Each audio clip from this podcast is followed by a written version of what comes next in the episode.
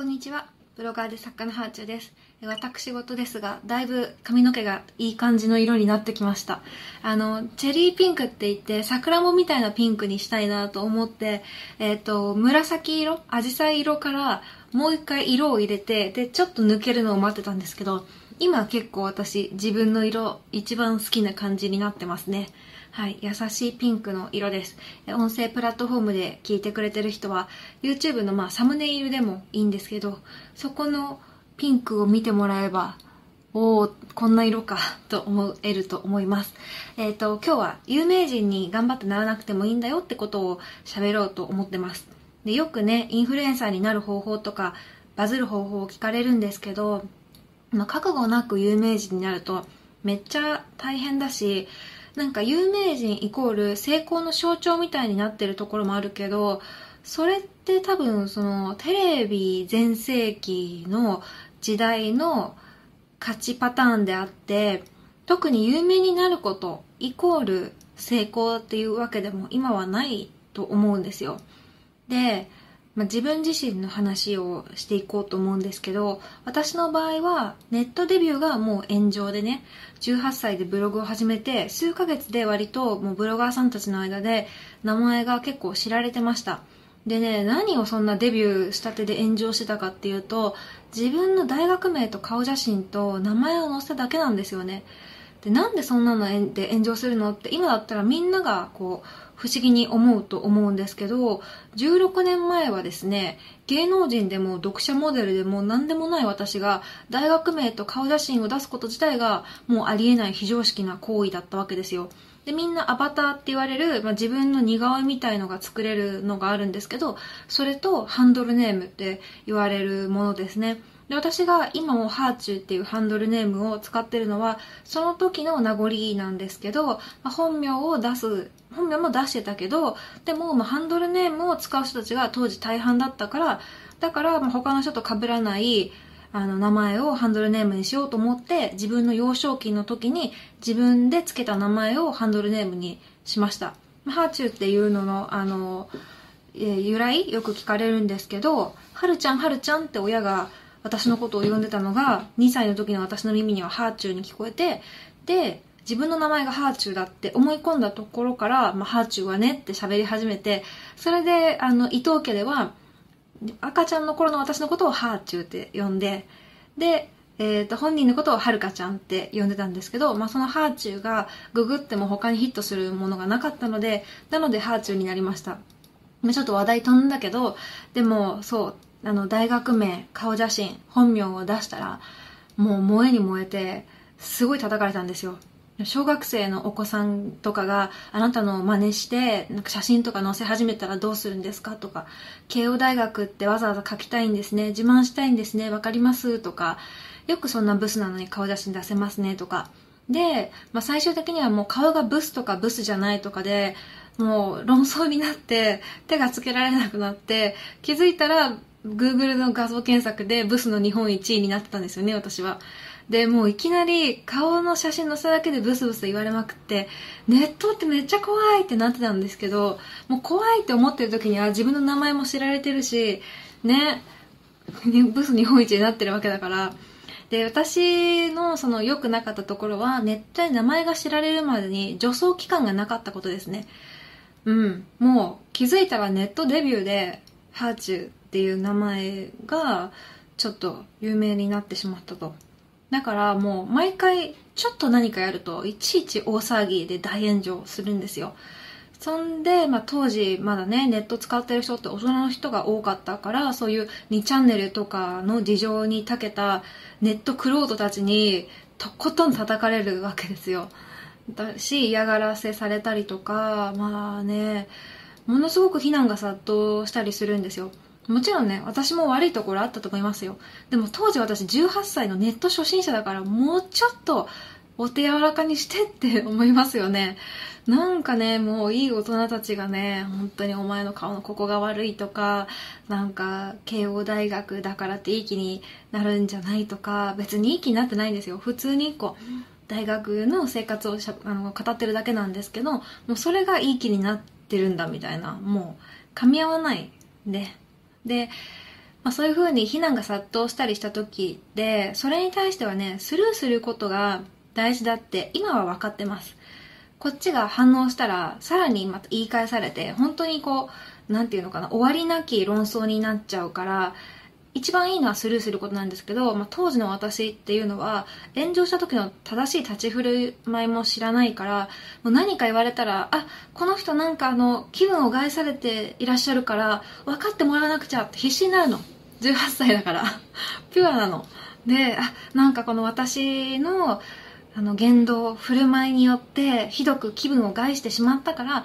だから何とかしてこの方をこう落ち着かせなくちゃみたいな感じでもう何か言われたら必死になってすごい説明するのよもう4時間かけて長文書いて投稿とかしたりするんですけどまあそんな長文書いたら長文ほどね上げ足取られるものってないんですよちょっと言葉遣い間違ったりとか、ちょっともう言葉足らずだったら、もうそこが上げ足取られて炎上するんですよね。もう炎上からの、おかわり炎上からの炎上劇場みたいになってて、気づいたら炎上の常連者だったんですよ。それでね、私が何気なく言ったこととか書いたことが炎上するとさ、まあ、炎上して初めて気づくんですよね。あ、これダメだったんだとか、あ、こう書くとこういう誤解が生じるんだとか、もう全てがオンザジョブトレーニング。炎上史に名を刻みながら、ネットでの振る舞いを学んでいくみたいな感じで、ほんと危なっかしいよね。普通はね、2チャンネルとかをこう半年ロムレっていう言葉があるんだけど、そのネットでの立ち居振る舞いっていうのは、こう見て学んでから発言した方がいいっていうことを昔は言われてたんですけど、もうね、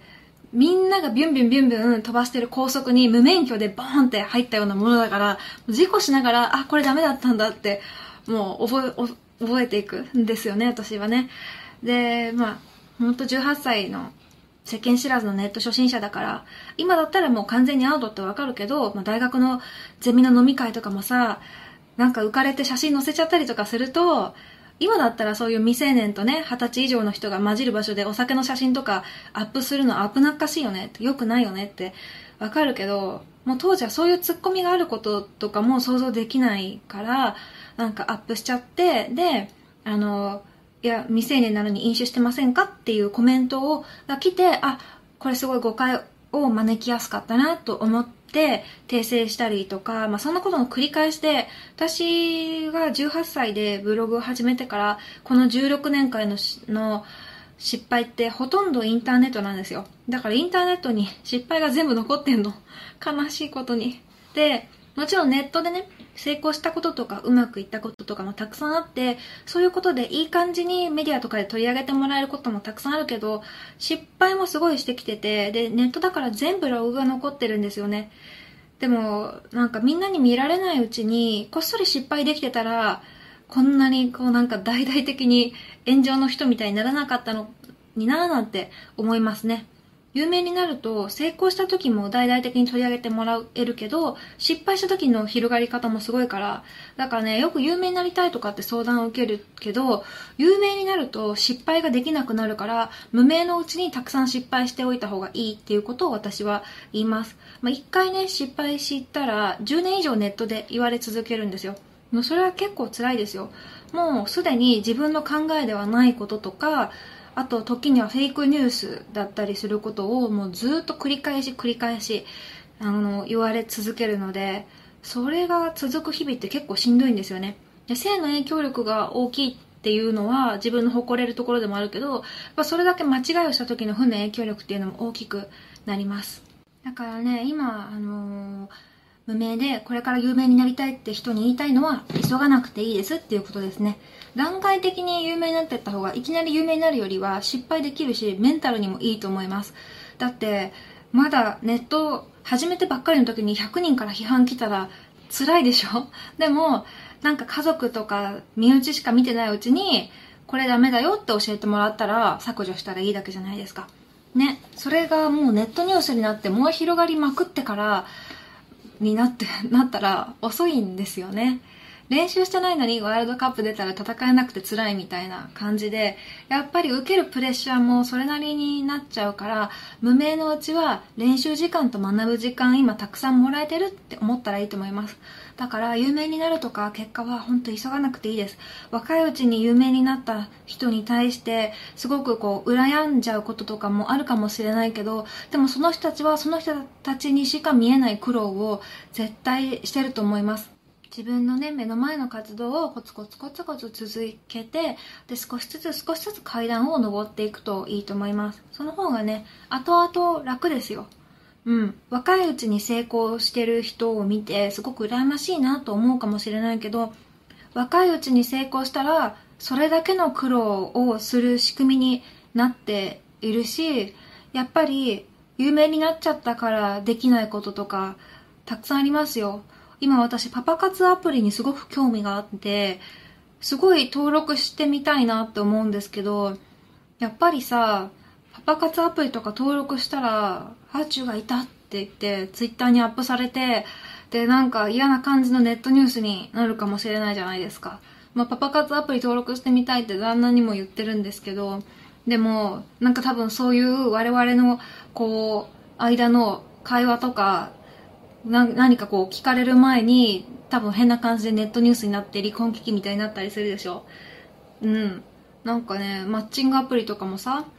使ってみたいけどもう多分使ったらささらされるわけですよそういう風にねできなくなることっていうのは有名になってから気づくんです まあ今もっといい事例あったかもしれないけど本当にこううん、できることは増えるけど、不自由なことも増える。でも、不自由なことをあんまり教えてるような人っていないと思うので、なんか、うん、正直に私はこう聞かれたら答えるようにはしてるんですけど、どうしてもこう、いい風が吹いてるように見せかけることが、ネット有名人とかインフルエンサーの仕事の一部でもあるから、負の部分っていうのは隠されがちなんですよね。だからみんなが内に秘めちゃったりとか隠したりとかしてる。でもどんな仕事もいい面と悪い面があります。で特にそのインフルエンサー業とか有名人業とかタレントとかの悪い部分っていうのは表に出てこないから、うん、まあそんなにね、こ